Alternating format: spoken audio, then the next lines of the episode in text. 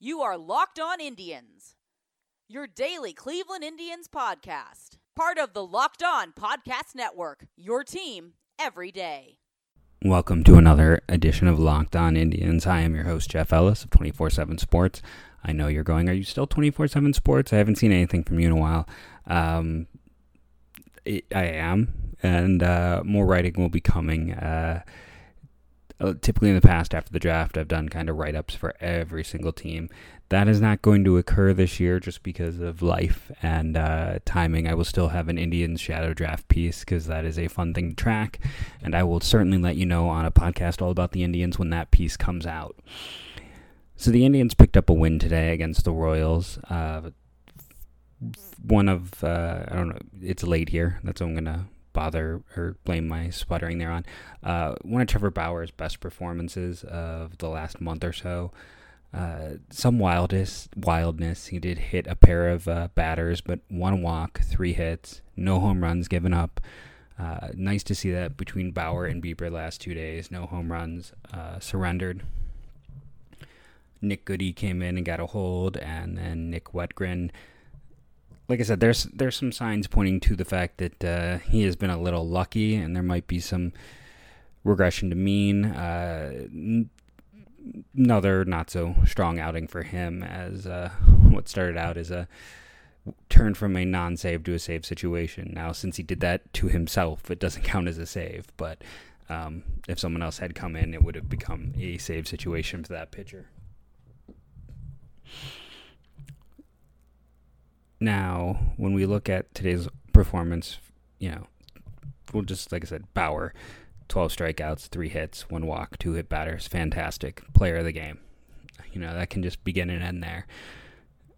Lindor, three for four. He had been scuffling a, a little bit in this series. That's nice to see. Jose Ramirez, two walks. Other than that, no one else reached base um, more than once uh, Mercado with a hit, Santana with a hit, Kipnis with a hit, Bauers, Luplow, Perez, Naquin, all one hit. So the Indians had five runs on 10 hits and just the two walks, both by Jose Ramirez. Uh, again, doing most of their damage thanks to the long ball. Uh, Bauers is up to 10, Naquin is up to 6. Lindor had another double, that's his 15th. He also stole a base in this one. You know, Luplow came in and, of course, got a hit because that's what he does this year when he's facing the uh, left-handed uh, pitching.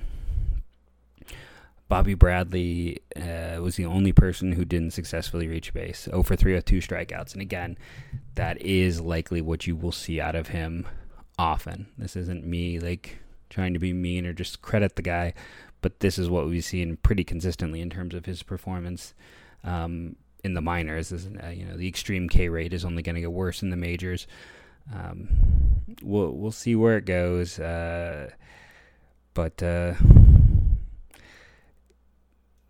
yeah, I mean it's it is what it is, and uh, it, it's going to be a bit of a struggle for him. But I mean, offensively, it's it's not a game I don't think too much stood out for. You're looking at the solo shots again. You're looking uh, Lindor obviously is your top performer, um, scoring two of the runs as well.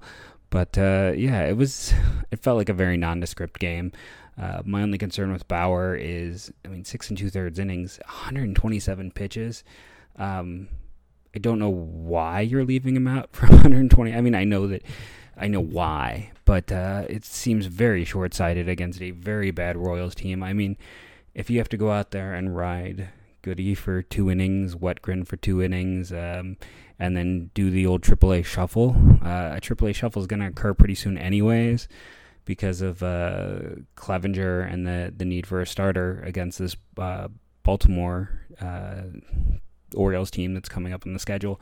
But 127 uh, pitches for Bauer, not ideal, and that is one thing we've seen. He's getting a lot of um, a lot of high counts this year. You know, I think I saw somewhere that he's had like the most three-two counts in the American League, and that is not a surprise. Um, when you look at his, you know, 127 pitches, only 79 of those are strikes. That's a very relative low percentage. Um, as I was looking at data, I realized I was wrong. Roberto Perez also did reach base twice in the game. He's the only other guy besides Lindor. I missed his because it was a hit by pitch.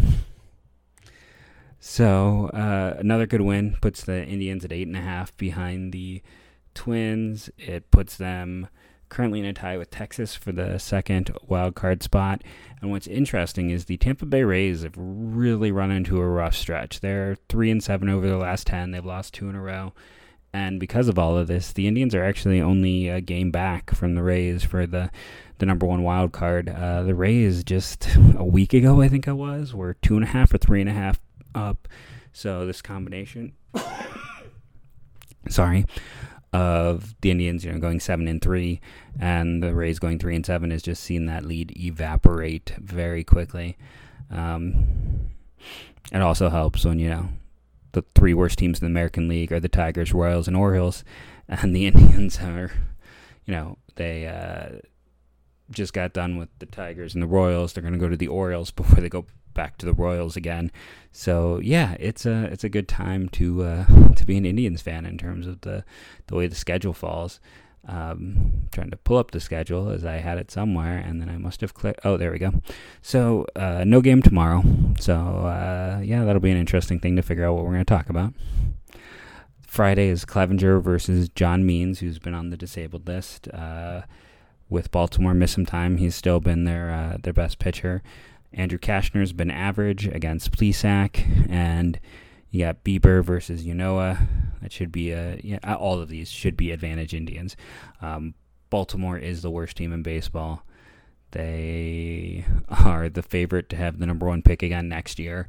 Um, the Indians need a three game sweep here. Uh, the Orioles are one and nine in their last ten. Their run differential is a negative 191, and I think the uh, the Onion captured it the best today when I saw they uh, an article they had that uh, Norfolk Tides uh, demote player to the Baltimore Orioles.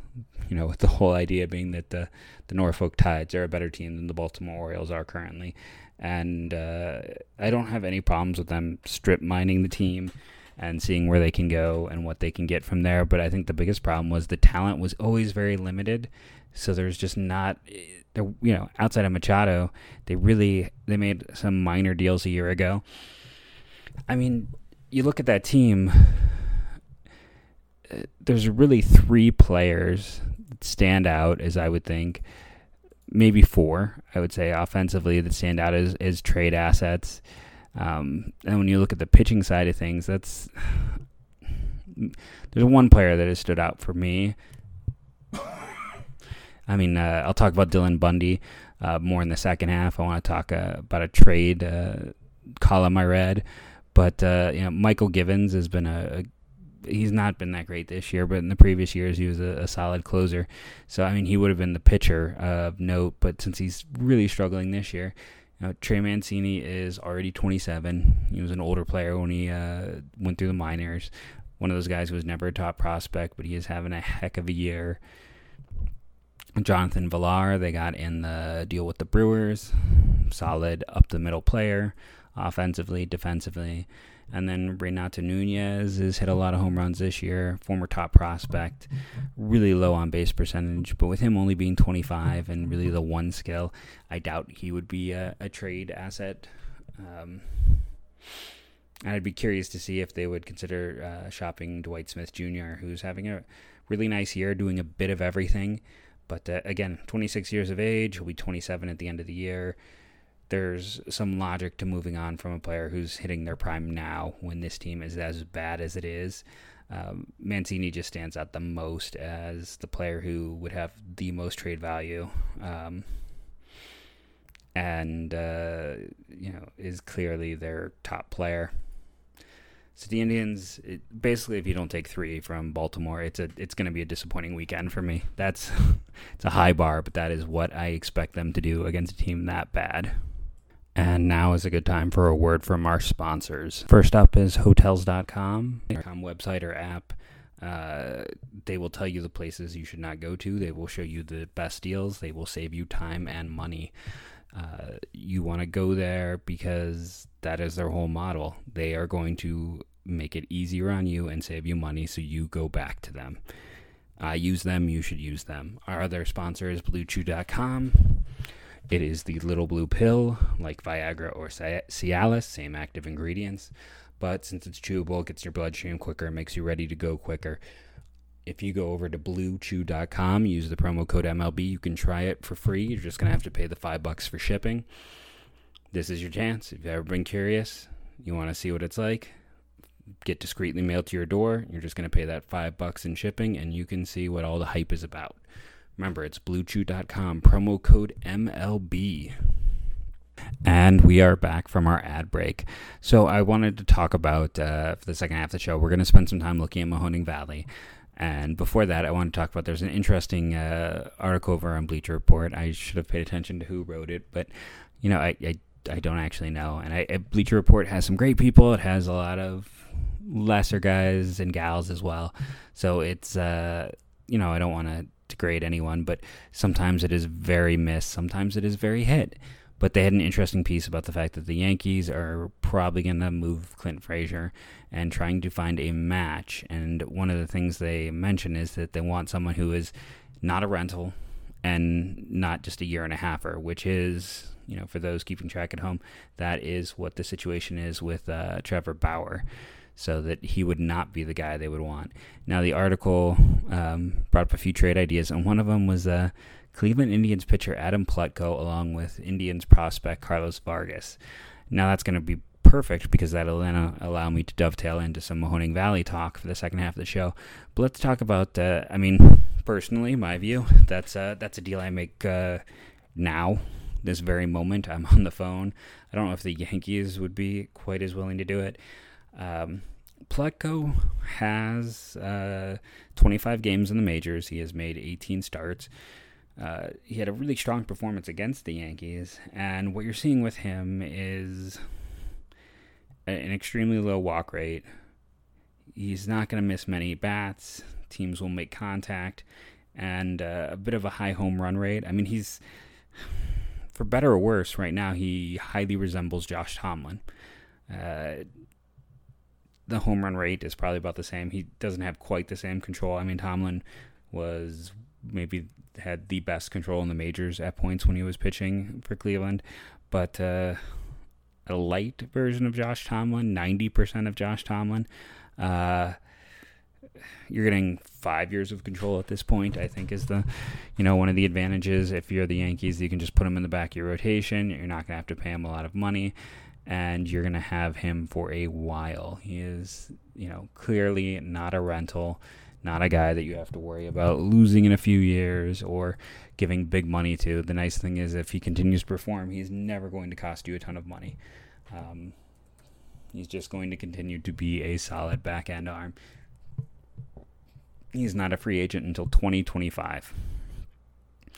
So you have. Uh, four four and a half years of control with him. Uh, yeah, I mean, there's a value in that. Uh, don't get me wrong. For his career at this point, he has been uh, worth 0.4 WAR over you know. Uh, pardon me again about uh, you know three partial seasons in the majors, 112 uh, innings. He's all right. like let's just get down to it. He's been all right, and like I said, it's it's when you get right down to it, he's Josh Tomlin. Um, he's pitching better this year than he's ever pitched, but some of that is the um, his FIP is through the roof, which I think is always going to limit someone's value. Tomlin's FIP was FIP was always through the roof as well because that's a fielding independent ERA, and for FIP is if it's xFIP, it normalizes home run rates between pitchers, which I'm not a big fan of. That's why I stick with FIP because I think uh, home run rates, while can be variable, I, I've seen too much consistency from pitchers to pitcher that uh, I, I, think it's an important thing and to not. Uh, not even it out. So, uh, you know, uh, Plutko is someone who is going to give up a home run, maybe two in a game, but you're hoping he's going to not have guys on base. And yeah, I mean, his go look him up. His six starts this year. It's he's like I said, he's he's ninety percent of Josh Tomlin. So w- the other player that was mentioned, uh, Carlos Vargas, is um, uh, is arguably the more valuable player in this deal, and I think that's kind of what the piece is getting at is that you know Vargas has potentially two plus plus pitches, um, really well thought of pitcher. Uh, has a big fastball, has I mean just secondary offerings that make people get excited. His ceiling is right up there with Espino and Hankins. Um, those are the top three ceiling pitchers in the uh, Indians minor leagues.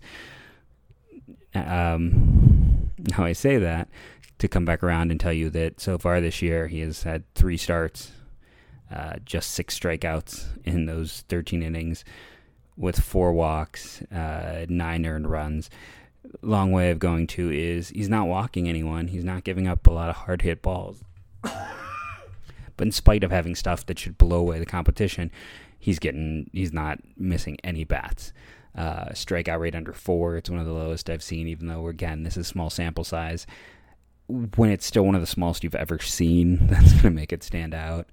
Uh, not great. You know, at the other side of things, you look at you know Matthew Turner, who uh, is the same, you know, in that same age grouping with uh, with Hankins and Vargas, and uh, his ERA is just a bit higher than uh, than Vargas, but 11 strikeouts over his nine innings of you know two starts and one walk. Uh, Hankins has had his two outings. He's only pitched eight and two thirds innings, but uh, 12 and a half strikeouts, walk rate uh, barely over two, the walks per nine barely over two, hasn't given up a run. I mean, he's been you couldn't ask for a better debut for him. Like you couldn't so far. Maybe a few more innings, but that's just more how it's been. Uh, you know, they're going to slowly work him in. He had those injury issues a year ago. It's part of the reason why he slid. But uh, Vargas is a lotto ticket. The Indians have been okay trading lotto tickets. They have collected so many young arms, and I mean the depth of this team in the majors is still their arms. So uh, again, I'm, you know, if you've been listening, there's a point where I was advocating trading Carlos Vargas for Asdrubal Cabrera because I thought Texas was going nowhere. Well, Texas uh, is in wild card contention, and uh, Asdrubal Cabrera has been hitting cleanup for them or fifth most of the season. I'd still love to have him in the in the Indians lineup, but Vargas is one of those guys. Yeah, maybe I'm proven wrong on. Maybe he's the next Chris Archer, but uh, I'm always good with trading a a pitcher and a ball. Uh, the flame out rate the fl- uh, is too high for me the uh, the chance of failure is is so high that uh, these are exactly the type of guys. If Carlos Vargas, you know, he's got a ton of helium. There's so many people who are so high on him as a pitcher, and you know, on while he has the you know the makings, he's got the size, he has the potential. It, he could have you know an arm injury. He could failed to develop. He could. There's just so many ways for players to fail, and that's not to say that Vargas will. That's not for me to uh, to throw uh, you know some water on his fire, but uh, I mean you're you're looking at someone who, in all likelihood, is. I don't think he's one of the Indians' top ten prospects. But, you know, the fastball slider are both pitches that people think can grade plus. So he's going to get uh, the boost there. He's, like I said, he's exactly the type of player I would sell on. And that just because his value is feels inflated because, again, high A pitching, or high A, what am I saying? Short season pitching, uh, it's just going to get harder. And uh, I want to, I'm totally okay flipping a, uh, high ceiling talent in the lower minors who is extremely volatile, along with a uh, the complete opposite player in Adam Plutko, who's in the majors and extremely safe. He's going to be a you know a, a five six basically for the next ten years.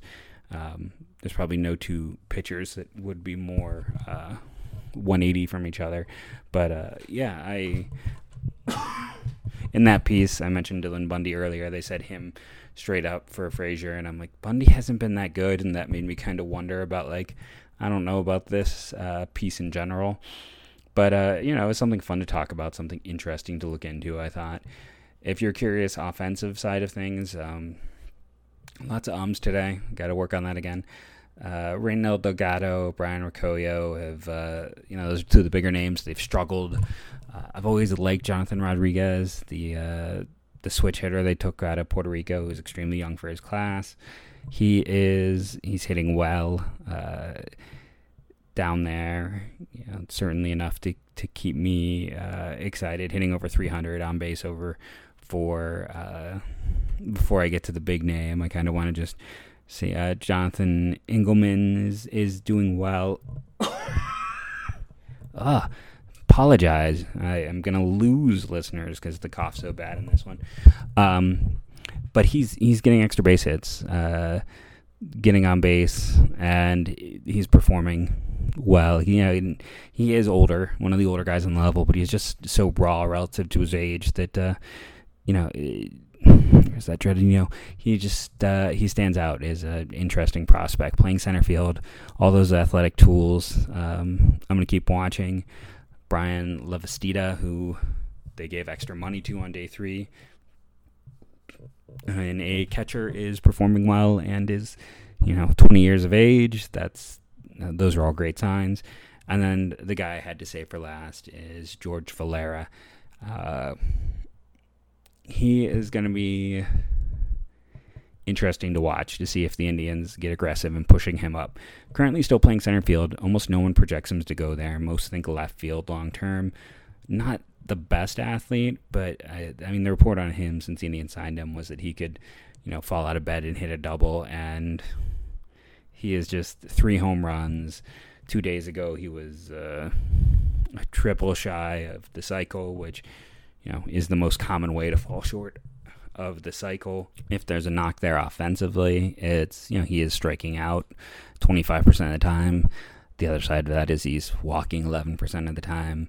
He's hitting for power. He's getting on base. Uh, yeah, there, there's really, he's, there were reasons why he was one of the um, more well thought of guys they've signed in recent years from Latin America, and he is uh, he's putting on performance, and especially if they start pushing, eh, we've seen them push a lot of guys out of uh, Lake County up to Lynchburg, and hopefully we'll see some of those Lynchburg guys, notably Nolan Jones, get moved up soon. Uh, Valera may not stay in Mahoning Valley long. There's a chance he'll be one of those guys gets promoted rather quickly because he has very little left to prove. If he keeps hitting how he's hitting, uh, he's just going to make the case to push him up and to make a case for himself to be amongst the top three or so prospects um, in the Indians' entire system. The the bat is looking potentially that good at this point. Uh, you gotta love the fact he's He's still only 18 years of age. Won't be 19 till November. I get it. He's not a great athlete. He's uh, he's a bit undersized, but uh, he just he's a hitter. Um, so yeah, just uh, definitely keep watching him. Keep him in mind. It's uh, Valera and Hankins are really the exciting guys to watch down there on a team loaded with exciting guys to watch thank you for listening. Uh, stay tuned. Tomorrow's show, it's going to be a bit of a grab bag. Might reach out to a few people, see if we can get a guest on, someone I can uh, talk to since the Indians don't play. And uh, instead, we can just uh, enjoy an off day and an Indians winning streak will hopefully uh, resume after Friday's game against Baltimore. And as always, go tribe.